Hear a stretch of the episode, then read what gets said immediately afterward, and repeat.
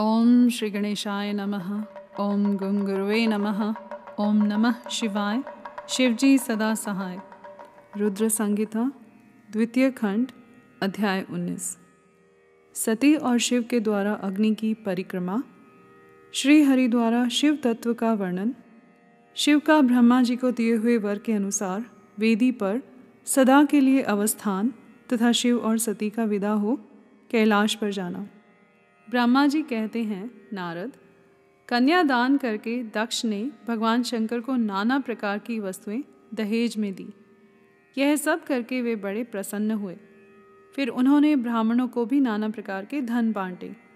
तत्पश्चात लक्ष्मी सहित भगवान विष्णु शंभु के पास आ, हाथ जोड़कर खड़े हुए और यों बोले देव देव महादेव, दया सागर, प्रभु, तात आप संपूर्ण जगत के पिता हैं और सती देवी सबकी माता हैं।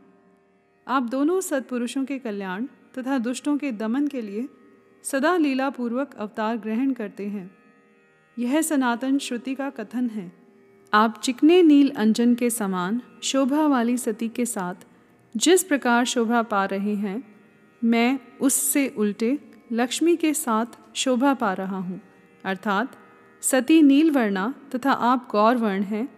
उससे उल्टे मैं नीलवर्ण तथा लक्ष्मी गौरवर्णा है।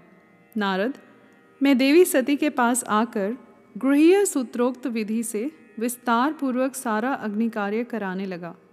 मुझ आचार्य तथा ब्राह्मणों की आज्ञा से शिवा और शिव ने बड़े हर्ष के साथ विधि पूर्वक अग्नि की परिक्रमा की।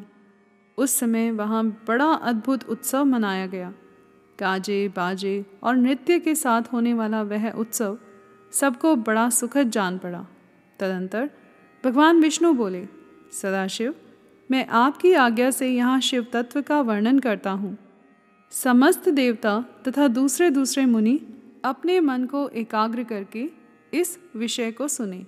भगवान, आप प्रधान और अप्रधान, प्रकृति और उससे अतीत हैं। आपके अनेक भाग हैं। फिर भी आप भाग रहित हैं। ज्योतिर्मय स्वरूप वाले आप परमेश्वर के ही हम तीनों देवता अंश हैं। आप कौन? मैं कौन? और ब्रह्मा कौन है? आप परमात्मा के ही ये तीन अंश हैं, जो सृष्टि, पालन और संहार करने के कारण एक दूसरे से भिन्न प्रतीत होते हैं। आप अपने स्वरूप का चिंतन कीजिए। आपने स्वयं ही लीलापूर्वक शरीर धारण किया है। आप निर्गुण ब्रह्म रूप से एक हैं। आप ही सगुण ब्रह्म हैं और हम ब्रह्मा, विष्णु तथा रुद्र तीनों आपके अंश हैं, जैसे एक ही शरीर के भिन्न भिन्न अवयव, मस्तक ग्रीवा आदि नाम धारण करते हैं, तथापि उस शरीर से वे भिन्न नहीं हैं। उसी प्रकार हम तीनों अंश आप परमेश्वर के ही अंग हैं, जो ज्योतिर्मय आकाश के समान सर्वव्यापी एवं निर्लेप, स्वयं ही अपना धाम, पुराण, कुटस्थ अव्यक्त, अनंत, नित्य तथा दीर्घ आदि विशेषणों से रहित निर्विशेष ब्रह्म हैं, वही आप शिव हैं, अतः आप ही सब कुछ हैं। ब्रह्मा जी कहते हैं, मुनीश्वर, भगवान विष्णु की यह बात सुनकर महादेव जी बड़े प्रसन्न हुए। तदंतर उस विवाह यज्ञ के स्वामी, यजमान परमेश्वर शिव प्रसन्न हो, लौकिकी गति का आश्रय ले हाथ जोड़कर खड़े हुए मुझ ब्रह्मा से प्रेम पूर्वक बोले। शिव ने कहा ब्राह्मण आपने सारा वैवाहिक कार्य अच्छी तरह संपन्न करा दिया। अब मैं प्रसन्न हूँ। आप मेरे आचार्य हैं। बताइए, आपको क्या दक्षिणा दूँ? सुरज्येष्ठ आप उस दक्षिणा को मांगिए। महाभाग, यदि वह अत्यंत दुर्लभ हो तो भी उसे शीघ्र कहिए। मुझे आपके लिए कुछ भी अदेय नहीं है। मुने भगवान शंकर का यह वचन सुनकर मैं हाथ जोड़ विनीत चित्त से उन्हें बारंबार प्रणाम करके बोला, देवेश, यदि आप प्रसन्न हों और महेश्वर, यदि मैं वर पाने के योग्य हों तो प्रसन्नतापूर्वक जो बात कहता हूँ, उसे आप पूर्ण कीजिए महादेव, आप इसी रूप में इसी वेदी पर सदा विराजमान रहें, जिससे आपके दर्शन से मनुष्यों के पाप धुल जाएँ। चंद्रशेखर आपका सानिध्य होने से मैं इस वेदी के समीप आश्रम बनाकर तपस्या करूँ। यह मेरी अभिलाषा है। चैत्र के शुक्ल पक्ष की त्रयोदशी को पूर्वा फाल्गुनी नक्षत्र में रविवार के दिन इस भूतल पर जो मनुष्य भक्ति भाव से आपका दर्शन करे उसके सारे पाप तत्काल नष्ट हो जाएँ, विपुल पुण्य की वृद्धि हो और समस्त रोगों का सर्वथा नाश हो जाए। जो नारी दुर्भगा वंध्या, कानी अथवा रूपहीना हो, वह भी आपके दर्शन मात्र से ही अवश्य निर्दोष हो जाए। मेरी यह बात उनकी आत्मा को सुख देने वाली थी। इसे सुनकर भगवान शिव ने प्रसन्न चित्त से कहा, विधाता, ऐसा ही होगा। मैं तुम्हारे कहने से संपूर्ण जगत के हित के लिए अपनी पत्नी सती के साथ इस वेदी पर सुस्थिर भाव से स्थित रहूँगा। ऐसा कहकर पत्नी सहित भगवान शिव अपनी अंश रूपिणी मूर्ति को प्रकट करके वेदी के मध्य भाग में विराजमान हो गए। तत्पश्चात स्वजनों पर स्नेह रखने वाले परमेश्वर शंकर दक्ष से विदा ले अपनी पत्नी सती के साथ कैलाश जाने को उद्यत हुए। उस समय उत्तम बुद्धि वाले दक्ष ने विनय से मस्तक झुका हाथ जोड़ भगवान ऋषभ ध्वज की प्रेम पूर्वक स्तुति की।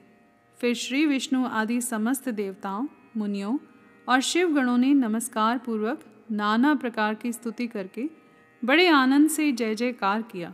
तदंतर दक्ष की आज्ञा से भगवान शिव ने प्रसन्नता पूर्वक सती को ऋषभ की पीठ पर बिठाया और स्वयं भी उस पर आरूढ़ हो वे प्रभु हिमालय पर्वत की ओर चले।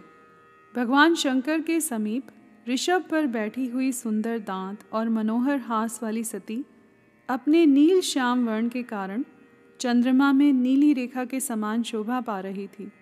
उस समय उन नव दंपत्ति की शोभा देख श्री विष्णु आदि समस्त देवता, मरीचि आदि महर्षि तथा दूसरे लोग ठगे से रह गए। हिल डुल भी ना सके तथा दक्ष भी मोहित हो गए। तत्पश्चात कोई बाजे बजाने लगे और दूसरे लोग मधुर स्वर से गीत गाने लगे। कितने ही लोग प्रसन्नता पूर्वक शिव के कल्याण में उज्जवल यश का गान करते हुए उनके पीछे पीछे चले। भगवान शंकर ने बीच रास्ते से दक्ष को प्रसन्नता पूर्वक लौटा दिया और स्वयं प्रेमाकुल हो प्रमथ गणों के साथ अपने धाम को जा पहुँचे। यद्यपि भगवान शिव ने विष्णु आदि देवताओं को भी विदा कर दिया था तो भी वे बड़ी प्रसन्नता और भक्ति के साथ पुनः उनके साथ हो लिए। उन सब देवताओं प्रमथ गणों तथा अपनी पत्नी सती के साथ हर्ष भरे शंभु हिमालय पर्वत से सुशोभित अपने कैलाश धाम में जा पहुँचे। वहाँ जाकर उन्होंने देवताओं, मुनियों तथा दूसरे लोगों का बहुत आदर सम्मान करके उन्हें प्रसन्नतापूर्वक विदा किया।